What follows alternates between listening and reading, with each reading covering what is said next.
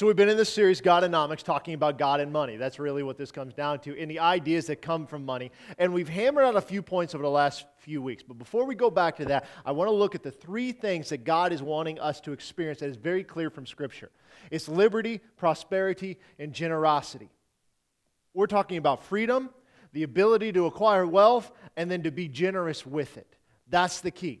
Now, there's a reason that America is the most generous country in the world. And it's because we are afforded these three things. We have freedom to go out there and make a living in whatever way that we want to, for the most part. I mean, outside of things that are illegal. But you can go out there and do things, you know, to make money however that you see fit within the confines of the law. There are more first. Uh, first time millionaires in the United States than any other country in the world every single year. And the reason is is because in America you can come up with an idea, take that idea to market and sell it. Something special about America, and we'll get into that over the next couple of weeks, but there's something unique that goes on here. So much so that you can sell a good idea. Okay? I saw a guy sell on eBay his childhood. Okay? Now hear this out. He's a grown man. It was all his pictures, yearbooks, letters that he wrote, homework that he did, all this stuff in a big box. He sold it on eBay for over $600. Okay? Anybody needing a little uh, side cash there? I mean, and I'm thinking, only in America could somebody throw something up like that and somebody else be dumb enough to buy it. I don't know what you do with that. I have no idea, but I watched it sell. It, it, it happened. Maybe your childhood was bad and you want to take on his. I don't know. But either way, I don't get it. So these three principles here are very clear from Scripture. We've got an idea in the church world that God wants us to be poor because if we're poor, then we'll be humble. And that's not the case. God actually wants us to be prosperous so that we can be generous, but He wants our heart first and foremost. And if He has our heart, then we will be generous and we will be humble. It's where we put our heart. Okay? Now, from this, we've looked at this, and we're going to dig into this a little bit more, but this idea of how these things go. We have the ability, go ahead to the next one, yep, to produce something, which we talked about, from their profit. From there, we save, and out of our savings, we give, invest, and spend. Those are the three things that we do with that money. All of that is tied to this idea of liberty, prosperity, and generosity. We need those three things in our life. God affords those to us. We have freedom to choose Him, reject Him. We have freedom to worship Him or not worship. We have freedom to go to church or not go to church. We have freedom to give to God or not to give to God. It is totally up to us. He does not force us to do anything, He does not force us to love Him. It's no different that if somebody chooses to reject God on this earth, He will not force them into His heaven against their will. He won't force them to do it. That's what He wants. I desire that all would come to the saving knowledge of Jesus Christ. But if you don't want to, that's okay. We have that choice. That, my friends, is freedom. And so when we break this down, we, we came to two conclusions. One is that the heart of man is evil. We need to understand that. The heart of man is evil. God's love is what brings us in. And where our treasure is, there our heart is. What do we treasure more than anything else on this earth? So we need to understand what is going on here because now, today, we're going to begin looking at these economic systems. And with that idea in mind, then we need to understand okay, in these economic systems, what affords us liberty, prosperity, and generosity, and which ones take away from them? And so we're going to look at the big three. The big three, you guys all know them capitalism, socialism, and communism. Now, there are other isms out there, but they're all offshoots of these isms. Okay? So you can go and pick your favorite ism, but the bottom line is, is all three of these have been done in nations around the world. And with different varying results. And so, what is it? Let's define our term. So, let's look at this one first capitalism. It's an economic and political system in which a country's trade and industry are controlled by private owners for profit rather than by the state. What do they mean by state? They mean the government, okay, not the state of Missouri, okay? Capitalism is an economic system which largely allows markets to allocate scarce resources through prices, property rights, and profit loss signals. What does that mean? That means that you are free underneath a truly capitalistic system And you'll see here that you're going to have a blending of a lot of these types of things. But a truly capitalistic system where you are free to create something and sell it to somebody for whatever they are willing to pay for it. Right? So use Nike. They've been in the news here lately. It costs Nike very little to make their tennis shoes. Right? But have you seen what they charge for them? It's not very little. It's a lot. Why is that? Because they have found that the market is willing to pay a high price for that shoe. So when we look at profit and loss, we look at it and say, okay, if I paid $1 for this item and I can sell it for 2, that's 100% margin. That's pretty good. And it is, right? But how many $2 items do you have to sell to actually make a living? A whole bunch of them. But if I find out that people are willing to pay more than $2, let's say they're willing to, willing to pay $10, why would I sell it for 2? That's a capitalistic system. Am I ripping anybody off by doing that? No, I'm not because that's what the market will bear, right? I mean, you can go to McDonald's and get a hamburger. It's beef, right? What do we know about McDonald's hamburgers? It will keep you alive for a short time. It'll eventually kill you if you eat enough of them. It's cheap, right? You'll get some happiness out of it. But we would never compare that to a fine steakhouse, right? It's not the same thing. I don't know if I told you guys this, speaking as fine steakhouse, but when I took Brett and uh, um, Jared, sorry, man, I almost called you Gabe, which isn't, isn't good for Gabe, really. Um, when I took Brett and Jared to Colorado, we were driving out there. We were eating fast food on the way out and stuff. It was a long drive. We get to the hotel. I asked the guy, I said, hey, where's a good place to eat? Like, go sit down and have a meal. Because um, as you can tell, I like food. And so, and she's like, you know, if you just go across the bridge, and uh, she's like, there's a ton of really good restaurants right over there. I said, perfect. So we jumped in the car. I said, boys, where you want to eat? Jared says, I want a steak. Of course he does, right? He wasn't paying. So, of course he wants a steak. and so um, I said, okay, fine. And we happen to drive by this the famous steakhouse. Okay, whatever. So we park. We go in there. Um, it looks pretty nice, but nothing too super fancy. And so we sit down and order our sodas. And before they brought us the menus, and then they brought us the menus. The cheapest thing on that menu was $45. We're fairly committed at this point because we're there. So each entree was minimum 45 bucks. But guess what? That was just the meat. That didn't include the sides. It was over $200 for the three of us to eat that night. And they better have enjoyed it. That's all I got to say. Now, like an idiot, I ordered a tuna steak. I don't know what I was thinking, but it sounded good. But they had some Wagyu beef. But again, when you look at that, it was extremely expensive. Their place was packed. There were a lot of people willing to pay that price to get a fine cut of beef. That is capitalism in a nutshell. If people weren't willing to pay that price, guess what? They wouldn't be in business very long. You guys follow what I'm saying? It's not complicated, it's fairly simple. We complicate it, but that's the gist of it. That's a capitalistic society. You have the freedom to create something and sell it to somebody for whatever they're willing to pay for it. It's like real estate, right? What is the value of real estate? Whatever somebody else is willing to pay for that, right? It's really simple. Like, I may have somebody tell me that my house is worth $100,000, but if somebody's willing to give me 200, I'm not going to turn them down. Like, no, no, no, no. I don't want that. Right? That'd be crazy. That's capitalism. Let's look at the next one. Socialism, a political and economic theory of social organization that advocates that the, the means of production, distribution, and exchange should be owned or regulated by the community as a whole. That's a fancy word of saying the government. Okay? It should be run and dictated. So your price fixing ideas of how things are. So the means production, distribution, and exchange is all regulated by the government. It's all regulated by the government. And so when it's doing this, it's saying, okay, you can charge this or that, but you can't do anything else with it. So it's very limited. Socialism is a system under which the government owns the means of production through coercive taxation and wealth redis- redistribution, allocates resources, and makes decisions over property, prices, and production. So, anyway, either way you look at it, they have to take what you make and they're going to tell you what you can sell it for. And if you're making too much money, they're going to take a large portion of that, excess of 60 to 80, sometimes 90% of your income goes to taxes. And then from there, it is put into this pool and it is redistributed through social services program to make sure that everything is equal. Okay?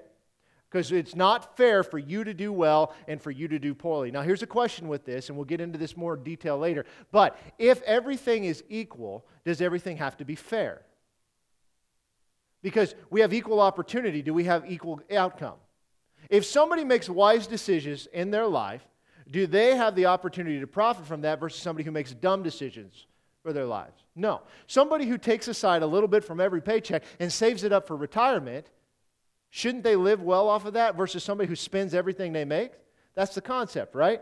That's really what socialism comes down to is they are controlling everything, all the details. Now, let's look at the last one. The last one is communism. This is the big one that nobody likes to talk about. A political theory derived from Karl Marx advocating class war and leading to a society in which all property is publicly owned and each person works and is paid according to their abilities and need. A progression from socialism is both a political and economic system which would abolish private property and give to individuals based on needs. Now the government fully owns everything. And from there, they're going to give you what they want you to have. And so when it says based on need, that is kind of a lie because it's not based off what you need. You can look at North Korea. There are people every year that starve to death in North Korea. They are underneath a communist dictatorship who they take everything from the people and then they say they give it back to them as they have need. They don't give it back because they need food. Have you noticed that Kim Jong un is not thin? No coincidence, right? He's eating very well. I saw a thing the other day. He had, was in the mood for Italian food and literally had somebody fly to Italy and get it and bring it back. But people in his country are starving.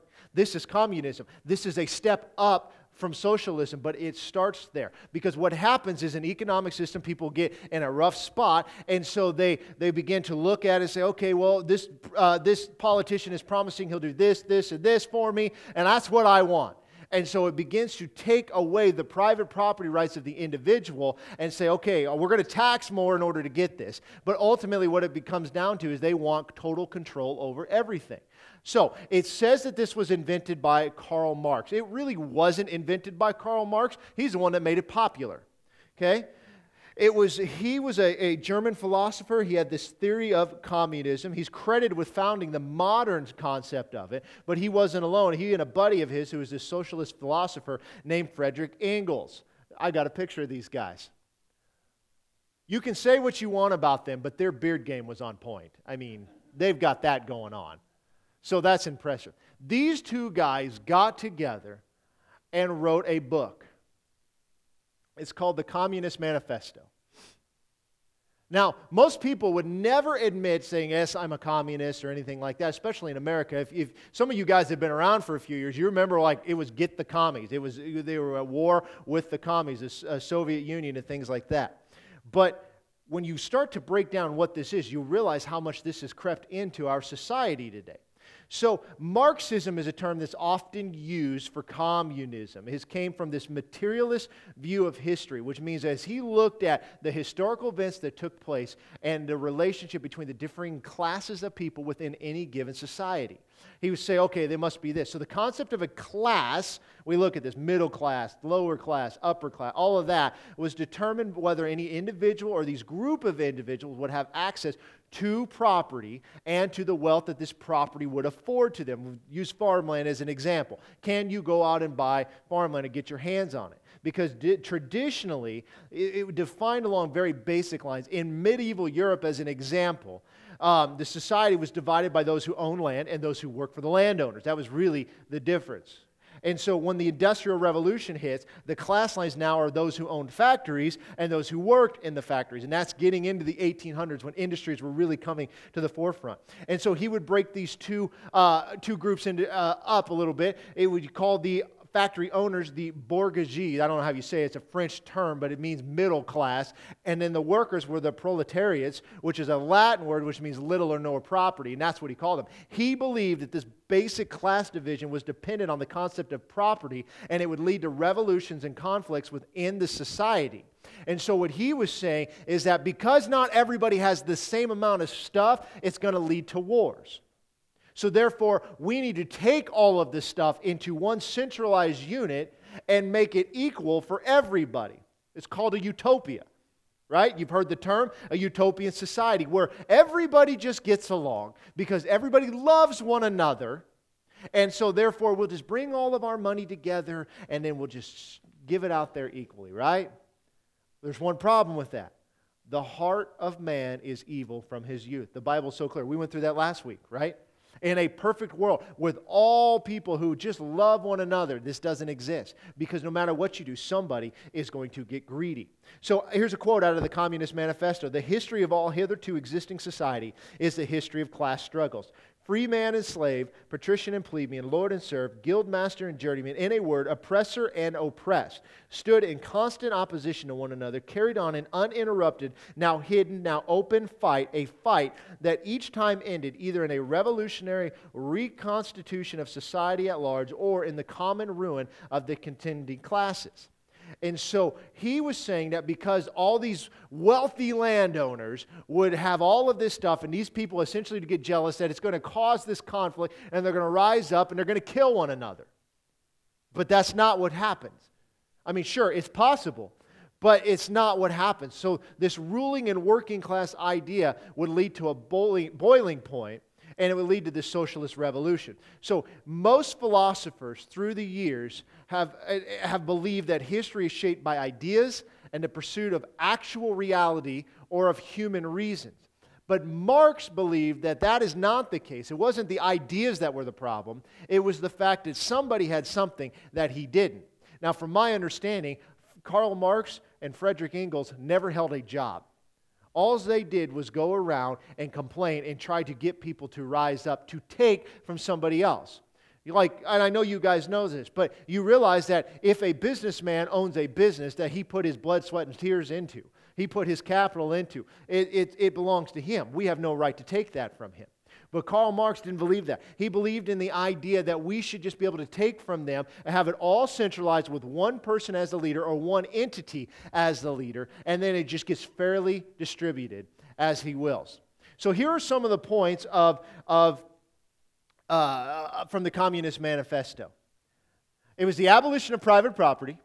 He believed in heavy and progressive taxes. So we begin to tax more and more. That way we can control more of the money the abolition of inheritance. So if grandma or grandpa worked all their life and saved and you're in the will, that doesn't go to you. That's not your money, that goes to the government. We have a, a very heavy tax on that right now as it is. Confiscation of property of all immigrants. Why is that? Because he didn't want outsiders coming in with outside ideas being able to purchase property and then control that. A centralized banking system. In other words, one bank who controls everything a state controlled communication and transportation. In other words, there is no freedom of speech, which we have here. They believe what they believe, and they, so therefore they will make sure that the masses hear that message continuously. And then the last one is state controlled education of children. You guys may have heard a quote from Adolf Hitler says, If I control the textbooks, then I control society. And so they believe that by controlling the education system completely, therefore, there is no ideas that can be brought in that are outside of the narrative. So we control what is being taught to these kids. They will know nothing else, and this will be the worldview that they will have. That's the gist of it. You see, he believed that a person's identity was completely derived from what he does. And so, the only way to do this and to get this utopian society that he was hoping for, which is a great idea, if it would work. That's the thing. The idea is not poor if in a perfect world where everybody did just get along and weren't concerned about themselves first, that we could do this. But that's not the reality of the world that we live in, and that's not the reality of what Scripture tells us about ourselves. So, there are four errors, and there are more than this, but four main errors of Marx's thinking. First of all, his assertion that another person's gain must come at another individual's expense is a complete myth. In other words, if somebody got wealthy, they did it on the backs of somebody else by either taking from them, stealing their, their time and their energy. And that's not right. So, therefore, we should take that from them and redistribute it. That's a complete myth. Because if you study economics and history, you will see that as the wealthier get wealthier, so does everybody else because those with money reinvest their money and begin to create more jobs and more opportunities for other people. Plus, it gives other people an opportunity to raise their standard of living because there would be more money to go around. It is a complete myth. A second one is that his belief that a value or a product is based on amount of labor that is put into it. Okay? How hard somebody works at something should determine the value of the item. Go back, okay, to the McDonald's hamburger. Why is it so cheap? Because those are lousy cows that they're buying. Why is the steak in Colorado so stinking expensive? And I learned a lesson. You ask for a menu before you sit down, just so you know. Is because that is a very fine quality beef. Those cows are raised in a different standard and different upbringing. It was called Wagyu beef, which is some Japanese thing where basically these cows live in a spa and they're massaged every day. I don't know. I, I, it was news to me, but it was, it, was, it was amazing. I mean, don't get the tuna steak, though. But, but I mean, it's the idea. It's not how hard one works hard. If you took two people, okay, one who is a finely trained carpenter, and he could go in and do a job, but he's going to charge you a premium for it, but it's going to take him half the time because he's really good at what he does. Versus somebody who's not good, who has to work really hard to build whatever that may be, and is sweating and toiling, and it takes him three times as long this one should not be able to charge more based on how hard he had to work at it because there is a, a flat rate that should go for something like that. How hard you have to work is irrelevant. It's how good you are at it, the quality of the product. When you get into socialism and communism, you're taking the quality out of the equation. It's the fact that it is now fixed pricing based off whomever makes that decision. A third thing about Marx is it necessitates that a government is free from corruption and negates the possibility of any elitism within its ranks. What's the problem with that? Nobody's like that. Everybody from their youth looks out for themselves, right? You guys ever seen Seinfeld? I love Seinfeld lines. Too bad Janet's in the nursery because she gets them. There's an episode, if you guys know, where George right? You guys know George. You guys you in the back ever seen Seinfeld? I know I'm old. Bear with me. And and there's somebody yells fire and he's in the kitchen. Now, a good man, what do they do when somebody leaves fire? Women and children, let's get them out of the building. Not George. He ran over an 80-year-old woman to get to the door. Right? Why? Because he's interested in what he has to deal with, his life. That's all he cares about. He doesn't care about anybody else. I mean, some people will do the right thing in certain circumstances. But um, absolute power corrupts absolutely. You guys have heard these terms before. It's like saying that, oh, everybody that's ever tried this before was completely evil and they did it wrong. But not me. I'll do it right. The odds of that happening are almost nil because from your youth, your heart is evil. I told you the analogy. You've got one cookie, two kids. It's a fight to the death. Somebody's going to come out victorious. What would you do? Split it in half right? That's what any rational adult would. But a child, I don't know if this is true, but this is my theory. In a child's mind, this is the last cookie on earth. And the final opportunity in their life to have said cookie. Therefore, they will punch their sister to get it. That's nothing specific I'm speaking of, but but but that's that's that's how we are. We, we, we are evil from our youth. Our heart is evil. The Bible says it. We talked about that incessantly last week. Only God is what makes us good because no matter how good we say that we are, we are comparing to a man made standard. If God is the standard, then we are all evil, short, fallen. We are not right. But God makes us right. So a nation or government would kill the idea of God, and somebody rises up to take God's place. Those of you that know your Bible, what does that sound like? The Antichrist, the one who will rise up politically and bring peace to the Middle East. And Jews and Muslims will now get together and allow to worship, and everybody will bow down to him. The fourth idea is that he was wrong about a person's identity being bound up in what the work that they do. Yes, that happens. But secular society forces this belief on nearly everyone. But the Bible says that we are all created equal by God and we are all valuable to him. So much so that had only one of us been on this earth, Jesus still would have come to die in our place. That's how valuable we as individual are to him. So, as I said, you got these different ideas and these different theories. Here's what we need to know ideas have consequences, right? They have dire consequences. And we'll talk about that more next week. But we have a capitalistic society here, although it's broken, it's got blending of a bunch of other stuff in it as well. But socialism, in and of itself, leads to communism. It's happened every time it's ever been tried. So here's the question What does the Bible say about socialism? Because we've got a movement in this country today saying that, well, no, Jesus and the apostles were all socialists. They all rose up and they all lived together and they kind of took from one another. Well, let's look at this because those ideas comes from Acts chapter 2, they're Acts chapter 5. And so I want to show you clearly what the Bible says here in these circumstances. We're going to start in Acts chapter 2 and start in verse 40. Now, you need to understand what's going on here. Let me, let me give you the context. Acts chapter 2 is where the Holy Spirit comes upon the apostles in the upper room. And 3,000 people that day came to the Lord. They said they were, they were born again, essentially because Peter got up and gave the sermon of his life. And so after this, they are still in Jerusalem. Jerusalem is still Jewish. And the leaders, the Pharisees, the Sadducees, all of those in the Sanhedrin, still were against Christianity. So much so they're trying to lock them up and kill them. And so in verse 40, he says, With many other words, he testified and exhorted them, saying, Be saved from this perverse generation. This is Peter talking. Those who gladly received his word were baptized, and that day about 3,000 souls were added to them. And they continued steadfastly in the apostles' doctrine, or you say teaching, and fellowship, in the breaking of bread and prayer. So they were together, they were hanging out together, they were eating together, they were praying together.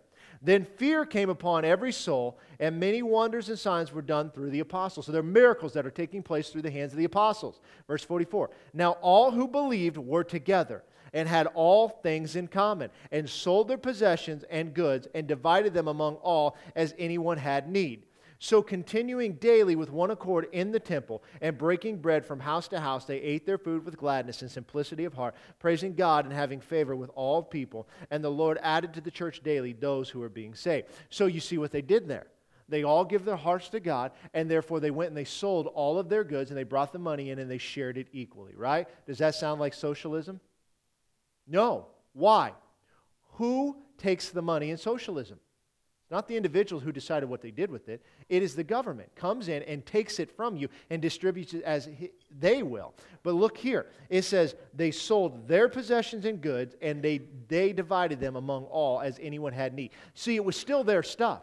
They sold their houses, their lands, their livestock, whatever. They were doing this as a, a way of survival because it was very hostile at this point. And these followers of the way, these followers of Yeshua, these guys were, were being killed. I mean, constantly. This is what goes on. And so they decided they're going to take their things, they're going to sell, and they're all kind of communing together. But it was an act of survival. And they gave to people as they need, but it was still theirs to give.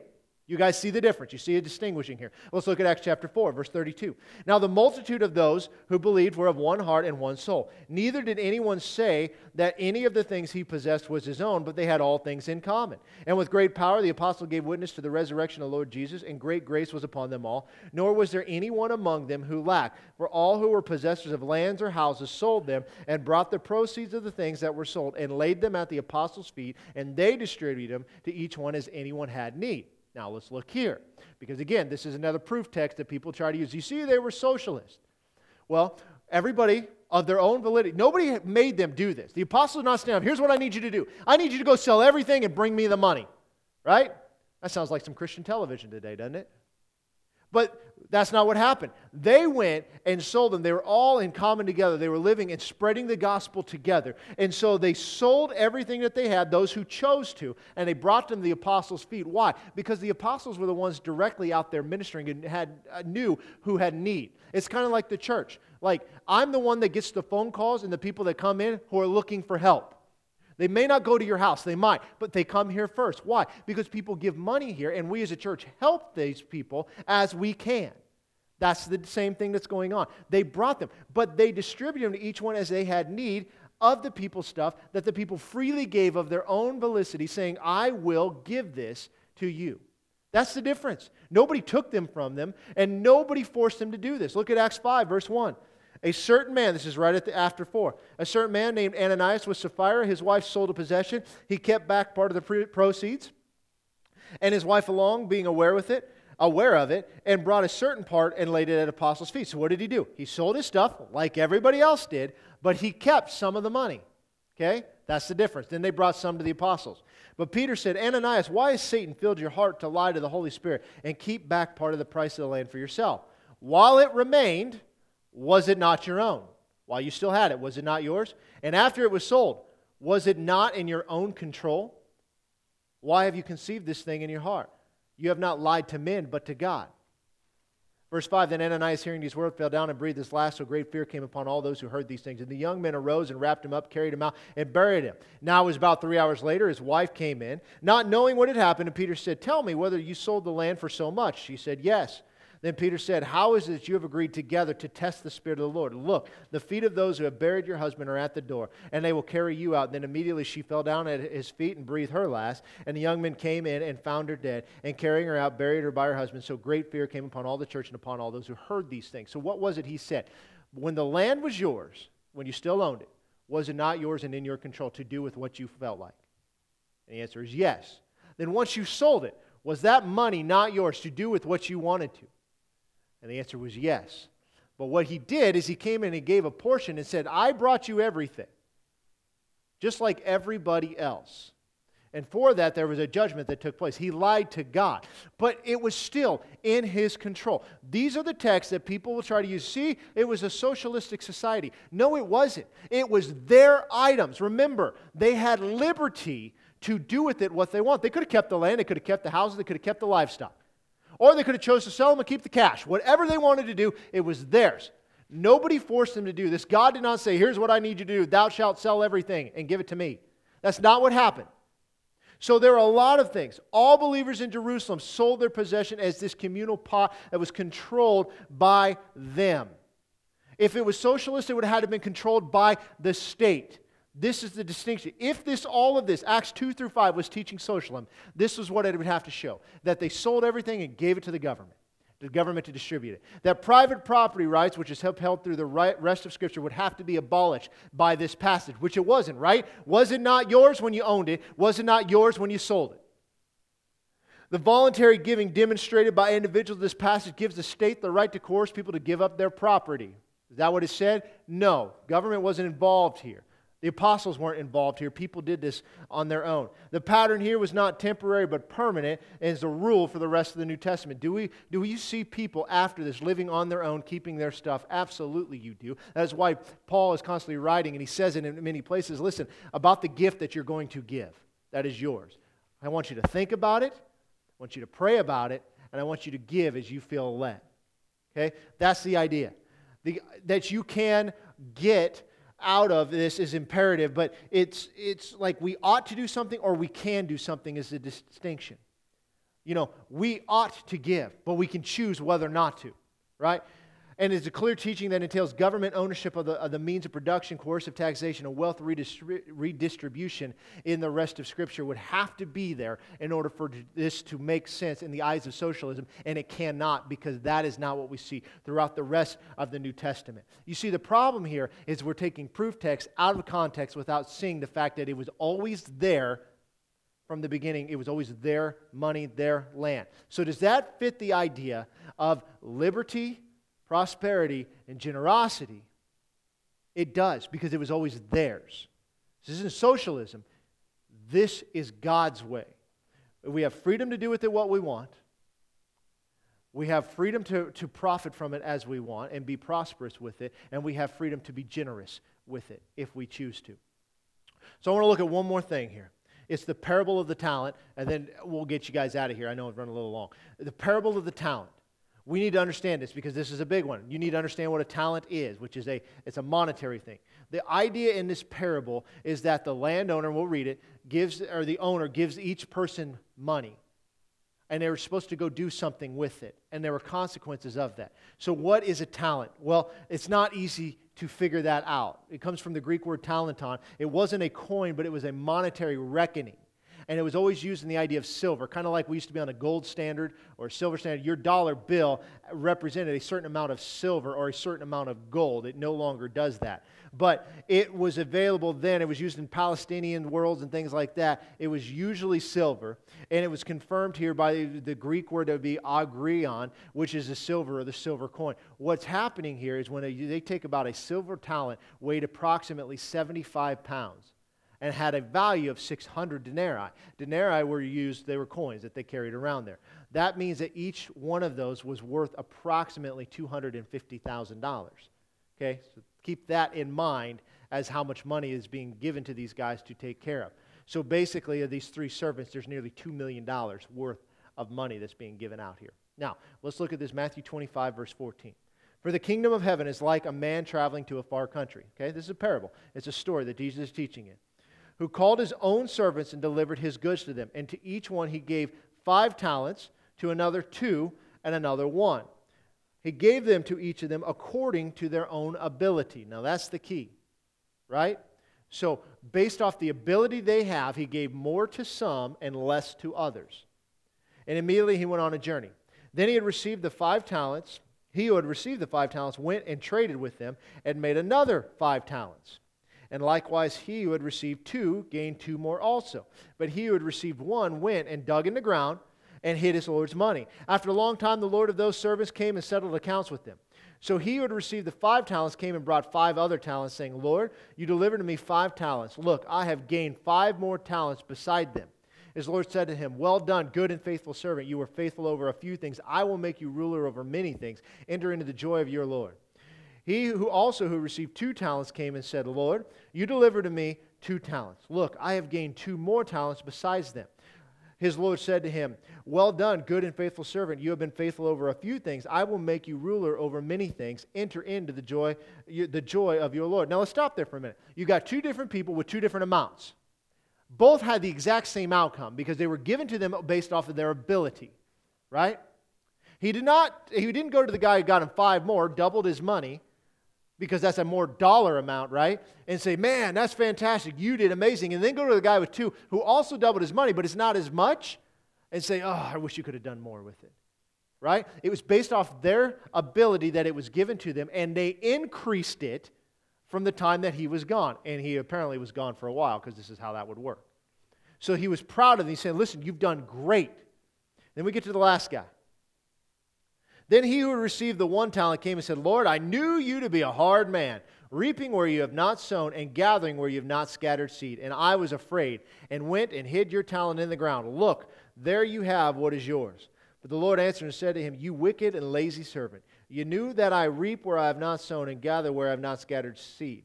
So you ought to have deposited my money with the bankers, and at my coming I would have received back my own with interest. So take the talent from him and give it to him who has ten talents. For to everyone who has, has more will be given, and he will, he will have abundance. But from him who does not have, even what he has will be taken away. And cast the unprofitable servant into the outer darkness. There will be weeping and gnashing of teeth. You see, the one guy took it and did nothing with it. There's a principle here. They all had the freedom to choose what they wanted to do with it. Right? But there was an expectation with what had been given to them. And so you had two men that had the heart of the Lord here, not big God G, but the, the, the master, who knew that he invests well and he gets a return on his money. And one guy who did not. And because of that, you have completely different outcomes. The top two were saying, Man, great job, enter into rest. I'm going to make you master over much. But the bottom guy, he's like, No, I'm taking this from you and I'm giving it to somebody who will do something more with it. But in a socialist society or a communistic society, what do we do? The opposite. We take from those who have to give to those that have not. A lot of times, the reason these people have is because they have taken what little they've gotten and done something with it. And a lot of times, when people have not, it is because of poor decisions that they have made and done nothing with their money. Now, this is not always the case, okay? Because some people win the lottery, right? And then they have a bunch. But you know what the percentage is of people who are broke within five years of winning the lottery? It's like 88% or something like that. Because they don't know how to handle money. You see, this is a pattern that is laid out by God. We don't take from those who have and give them to those who don't. We all have the opportunity to work with what God has given us and to do what He wants us to do with it. This is the opposite of these Marxism ideas. It's the complete opposite. We have liberty in God to do with it what we want. We make good decisions and bad decisions. But if our heart belongs to God, if we seek first the kingdom of God, and his righteousness, then all these things will be added to him. Look at this Ecclesiastes, Ecclesiastes verse, chapter 5, verse 18. This is the last verse. Here is what I have seen. It is good and, good and fitting for one to eat and drink and to enjoy the good of all his labor, in which he toils under the sun all the days of his life, which God gives him. For it is his heritage. As for every man to whom God has given riches and wealth, and given him power to eat of it, to receive his heritage and rejoice in his labor, this is the gift of God. You see, they toiled in the sun day and night, and they've earned that. And it is a gift from God to be able to enjoy that. There is nothing in the Bible that ever says that we take away from those who have to give to those who have not. What it does say is because we have freedom to choose what we want to do, to give where we want to give, and because we have the ability to be prosperous, especially because we are blessed in this country, we should be generous to those who have need and to reach out those who need help. So, who should be taking care of the widows and the poor?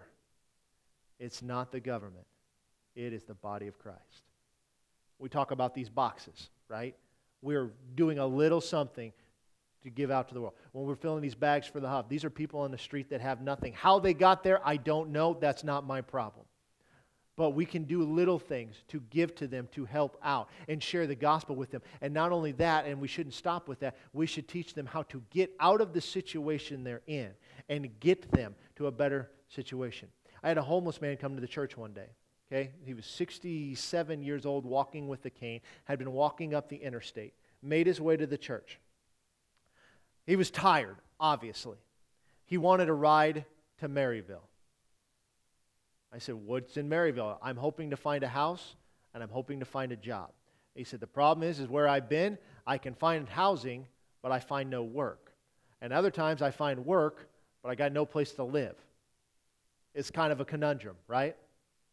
And so he really wanted me to take him to Maryville. And I told him I'm not going to take him there. Because what am I going to do with him when I get you there? Am I going to drop you off on the street? I, that, what good does that do you? So I said, I will take you to Omaha to the Open Door Mission, who has the people and the ability to help you in your situation and help you get out of this. What do you want to do? He's like, Well, I don't like big cities. I want to go to Maryville. Okay, maybe you didn't hear me. I'm not taking you to Maryville. If you want to go to Maryville, you're walking. But I will take you to Omaha. And so he decided to go, and I took him up there to Omaha, and we fed him good before we dropped him off because I'm assuming they eat well, but I don't know. So we went to Pepper Jack's because Jesus hangs out there. and and talked to him the whole way and was able to minister him and we gave him a little bit of cash from the church here and, and whatnot. But again i was looking out for his best interest because what good am i going to take him to some place with no, nothing that i'm aware of that can help him out in a situation? I'm not going to take a 67 68 year old man and drop him on the streets. So if he wanted to get there he could walk you see, because this church has been generous, we had the opportunity, and we choose to give and we choose not to give, to help somebody out who, for whatever reason, is on the streets. And I didn't get into the details of that. I have had people that have come through here that I will give nothing to. And the reason is, is because they're lying to me and I catch them in it. Because I ask lots of questions. I want to know how'd you end up here? And sometimes giving people money is not the best thing in this situation. The bottom line is, guys, we have the freedom to choose when you get into these other systems, then it takes away that freedom that we have afforded to us by God to do with it what we want. If the government is taking care of those who are in need, how on earth is the church to fulfill its responsibility when Jesus said to the apostles, You need to do this? This is what we do. This is why you've got Jim and Alma that take several trips a year down to El Salvador, helping people down there that have absolutely nothing. For those of you that support different ministries or you know that are around the world, this is why we do these things. This is why we help out here at home. Guys, we have the freedom here. We don't want anybody to take that from us because it is a God given right. Remember, ideas have consequences. So, what are the consequences of communism and socialism? We'll look at that next week.